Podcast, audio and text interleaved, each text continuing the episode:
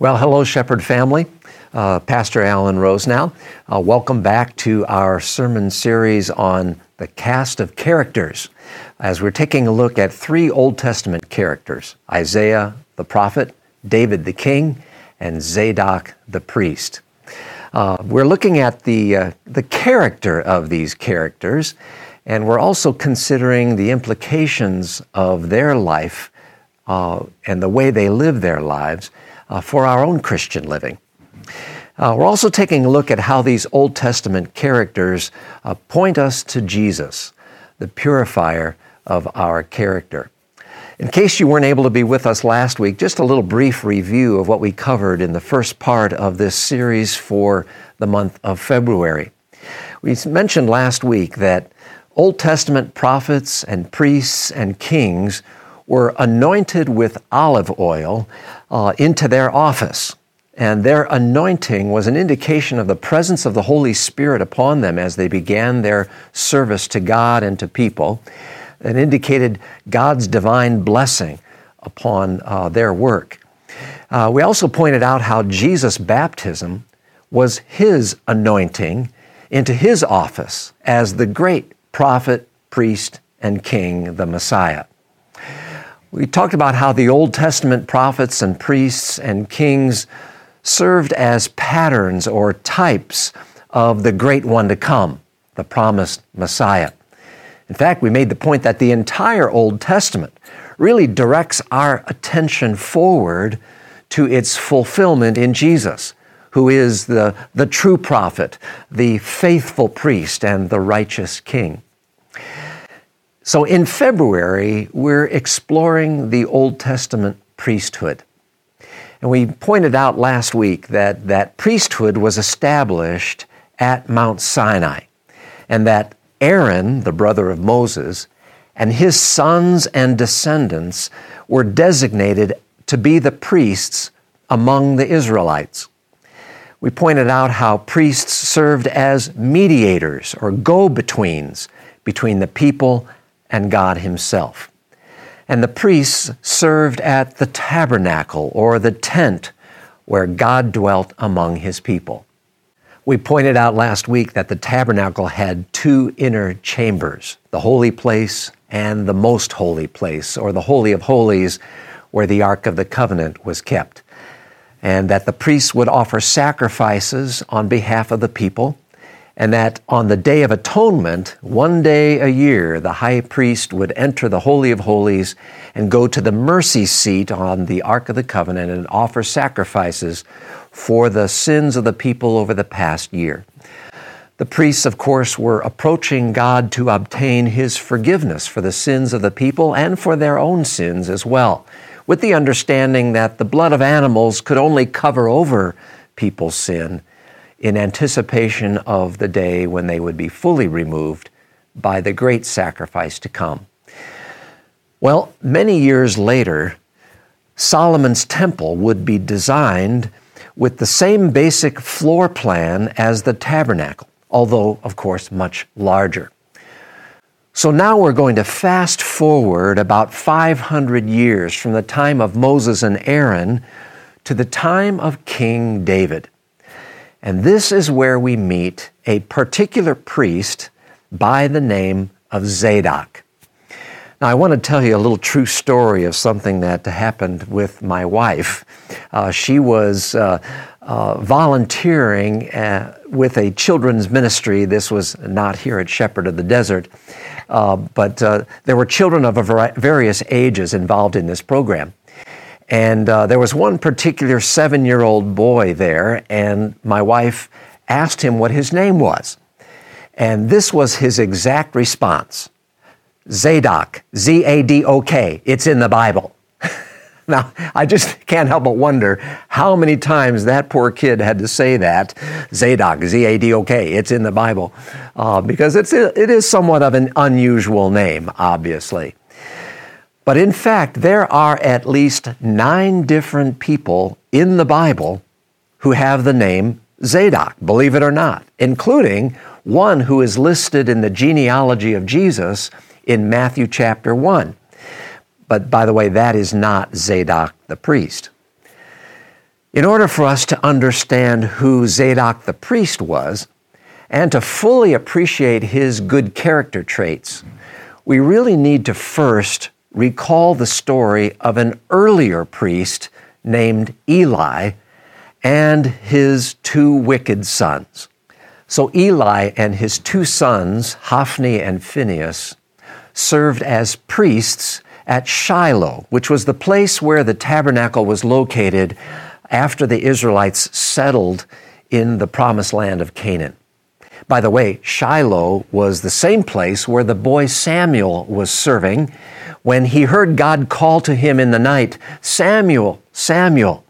And he answered, Speak, Lord, your servant is listening. You can read that story in 1 Samuel chapter 3. Well, as the story goes, Eli's sons acted very wickedly. You can read about that in 1 Samuel chapter 2. So God sent a prophet, a man of God, to tell Eli that because of their wickedness, his family line would be cut off from the priesthood forever. But then the man of God speaks this prophetic message from the Lord. In 1 Samuel chapter 2 verse 35, God says, "I will raise up for myself a faithful priest who will do according to what is in my heart and mind. I will firmly establish his priestly house, and they will minister before my anointed one always." those words would be fulfilled in the person of Zadok the priest and his descendants. Well, we learn in 1 Chronicles chapter 6 that Zadok is a direct descendant of Eleazar, the third son of Aaron. So Zadok was indeed of a priestly family. About 90 years after the time of Eli, David becomes the king of Israel. And David appoints Zadok as priest to serve in his court, along with another man by the name of Abiathar. Well, it's noteworthy, I think, that the name Zadok means righteous. And Zadok demonstrated his righteousness and his faithfulness in a variety of ways. For example, you may recall that one of David's sons was named Absalom. And unfortunately, Absalom became rather self centered and he was planning and plotting to kill his own father and take over as king. Well, during that time, Zadok proved to be a faithful priest. And as David fled Jerusalem, he gave Zadok some instructions. First, he put Zadok and Abiathar in charge of the Ark of the Covenant. And so Zadok and Abiathar were to carry out their priestly responsibilities as they pertained to the ark, and they did so very faithfully. But then, as David was heading eastward out of the city toward the desert, he gave Zadok these further instructions. From 2 Samuel 15, we read this The king also said to Zadok the priest, Do you understand? Go back to the city with my blessing. Take your son Ahimaaz with you, and also Abiathar's son Jonathan. You and Abiathar return with your two sons. I will wait at the fords in the wilderness until word comes from you to inform me. So Zadok and Abiathar took the ark of God back to Jerusalem and stayed there. So then, while these two priests are back in Jerusalem, they're listening. And they find out details concerning Absalom's intentions. And so later, Zadok and Abiathar help to get a message to David about Absalom's evil plans. And the end of the story was Absalom was defeated. So David returned to Jerusalem, and Zadok continued to serve as a faithful priest. Now, there's a, a key principle here that I think is important, and that is that faithfulness to God's anointed one, namely the king, demonstrated faithfulness to God. Faithfulness to God's anointed one, the king, demonstrated faithfulness to God Himself. But now there was an even more telling example of Zadok proving his faithfulness and his righteousness. It came when David, David was now a very old man. He was nearing the end of his life. He was literally on his deathbed. And David's fourth son, a guy named Adonijah, put himself forward to be the next king, even though he knew that Solomon had been designated to be the next king after David. Well, listen now to two verses from 1 Kings about this part of the story.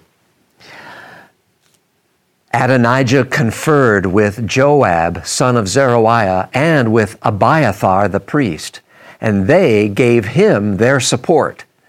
But Zadok the priest, Benaiah son of Jehoiada, Nathan the prophet, Shimei and Rei, and David's special guard did not join Adonijah. That Bible passage in 1 Kings mentioned Joab. Joab was the commander of David's army. I mean, it, like his top general. And Joab turned away from David and gave his allegiance to his son Adonijah. Same with Abiathar, who was the other priest in David's court. Both of these men gave their allegiance to Adonijah.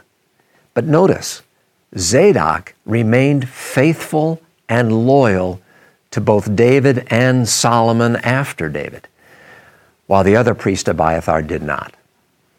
Well, David was informed of all of this, and this was his response found in 1 Kings chapter 1. King David said, Call in Zadok the priest, Nathan the prophet, and Benaiah son of Jehoiada. And when they came before the king, he said to them, Take your Lord's servants with you, and have Solomon my son mount my own mule, and take him down to Gihon. There have Zadok the priest and Nathan the prophet anoint him king over Israel. Blow the trumpet and shout, Long live King Solomon! Then you are to go up with him, and he is to come and sit on my throne and reign in my place. I have appointed him ruler over Israel and Judah. So, what I want you to see here in this story is that Zadok proved faithful, even though the other priest, Abiathar, had not. We take note of Zadok's character, his faithfulness, his loyalty, his dedication to not only King David and later King Solomon, but his dedication and loyalty to God Himself. And it affords us the opportunity to ask what about our own character? How are we in terms of our faithfulness to God, our loyalty, and our dedication to our Lord? If we do an honest self evaluation, certainly we see our own failings what the Bible calls sin. In fact, even Zadok was not a perfect man. He was a sinner like us. You know, when he made sacrifices for the sins of the people, he certainly had to make sacrifices for his own sins as well. And if we're honest, uh, we haven't always been completely faithful and dedicated to God as we should be. We have our own failings, our own self centeredness. But I think something else that Zadok does for us is that he points us to the perfect righteous priest, namely Jesus himself. And let's remember what a priest does. He offers a sacrifice for sin. In the book of Hebrews, in the New Testament, the writer says this about Jesus, the great high priest in Hebrews 7. Such a high priest truly meets our need, one who is holy, blameless, pure, set apart from sinners, exalted above the heavens. Unlike the other high priests, he does not need to offer sacrifices day after day, first for his own sins and then for the sins of the people. He sacrificed for their sins once for all when he offered himself. You know, in the Gospel of John, chapter 1, we hear John the Baptist point to Jesus and say these words Look, the Lamb of God who takes away the sin of the world. If you put that all together, you recognize that Jesus is both the high priest and the sacrifice. And at the cross, the high priest offers himself, the Lamb of God, once for all. It's amazing to recognize what it is that took place on Mount Calvary. Jesus himself fulfills all of what we've talked about so far in the Old Testament. As he, the great high priest, the great anointed one, the Messiah, offers himself, the Lamb of God, as the sacrifice for sin to remove it once and for all completely. You know, in Paul's first letter to the Corinthians, he writes these words. In 1 Corinthians chapter 1 verse 2 it says, God made you holy by means of Christ Jesus, just as he did for all people everywhere who call on the name of our Lord Jesus Christ, their Lord and ours. In other words, through your faith in Jesus, your great high priest, you are declared holy and righteous in God's sight. God looks at you and me and he calls us Zadok, righteous. And now, having been made righteous, we are also called to live righteously, faithfully seeking to do all things in honor of our King, Jesus. You know, earlier we said that faithfulness to God's anointed one, the King, demonstrated faithfulness to God Himself. Well, how much more true that is in our relationship with Jesus, the Anointed One. For faithfulness to Him demonstrates faithfulness to the Father. Well, next week we're going to learn about Zadok's descendants and how their part of the story has something to teach us as well. In the meantime, if anyone were to ask you if you have a nickname, you might just want to say Zadok, Z A D O K. It's in the Bible.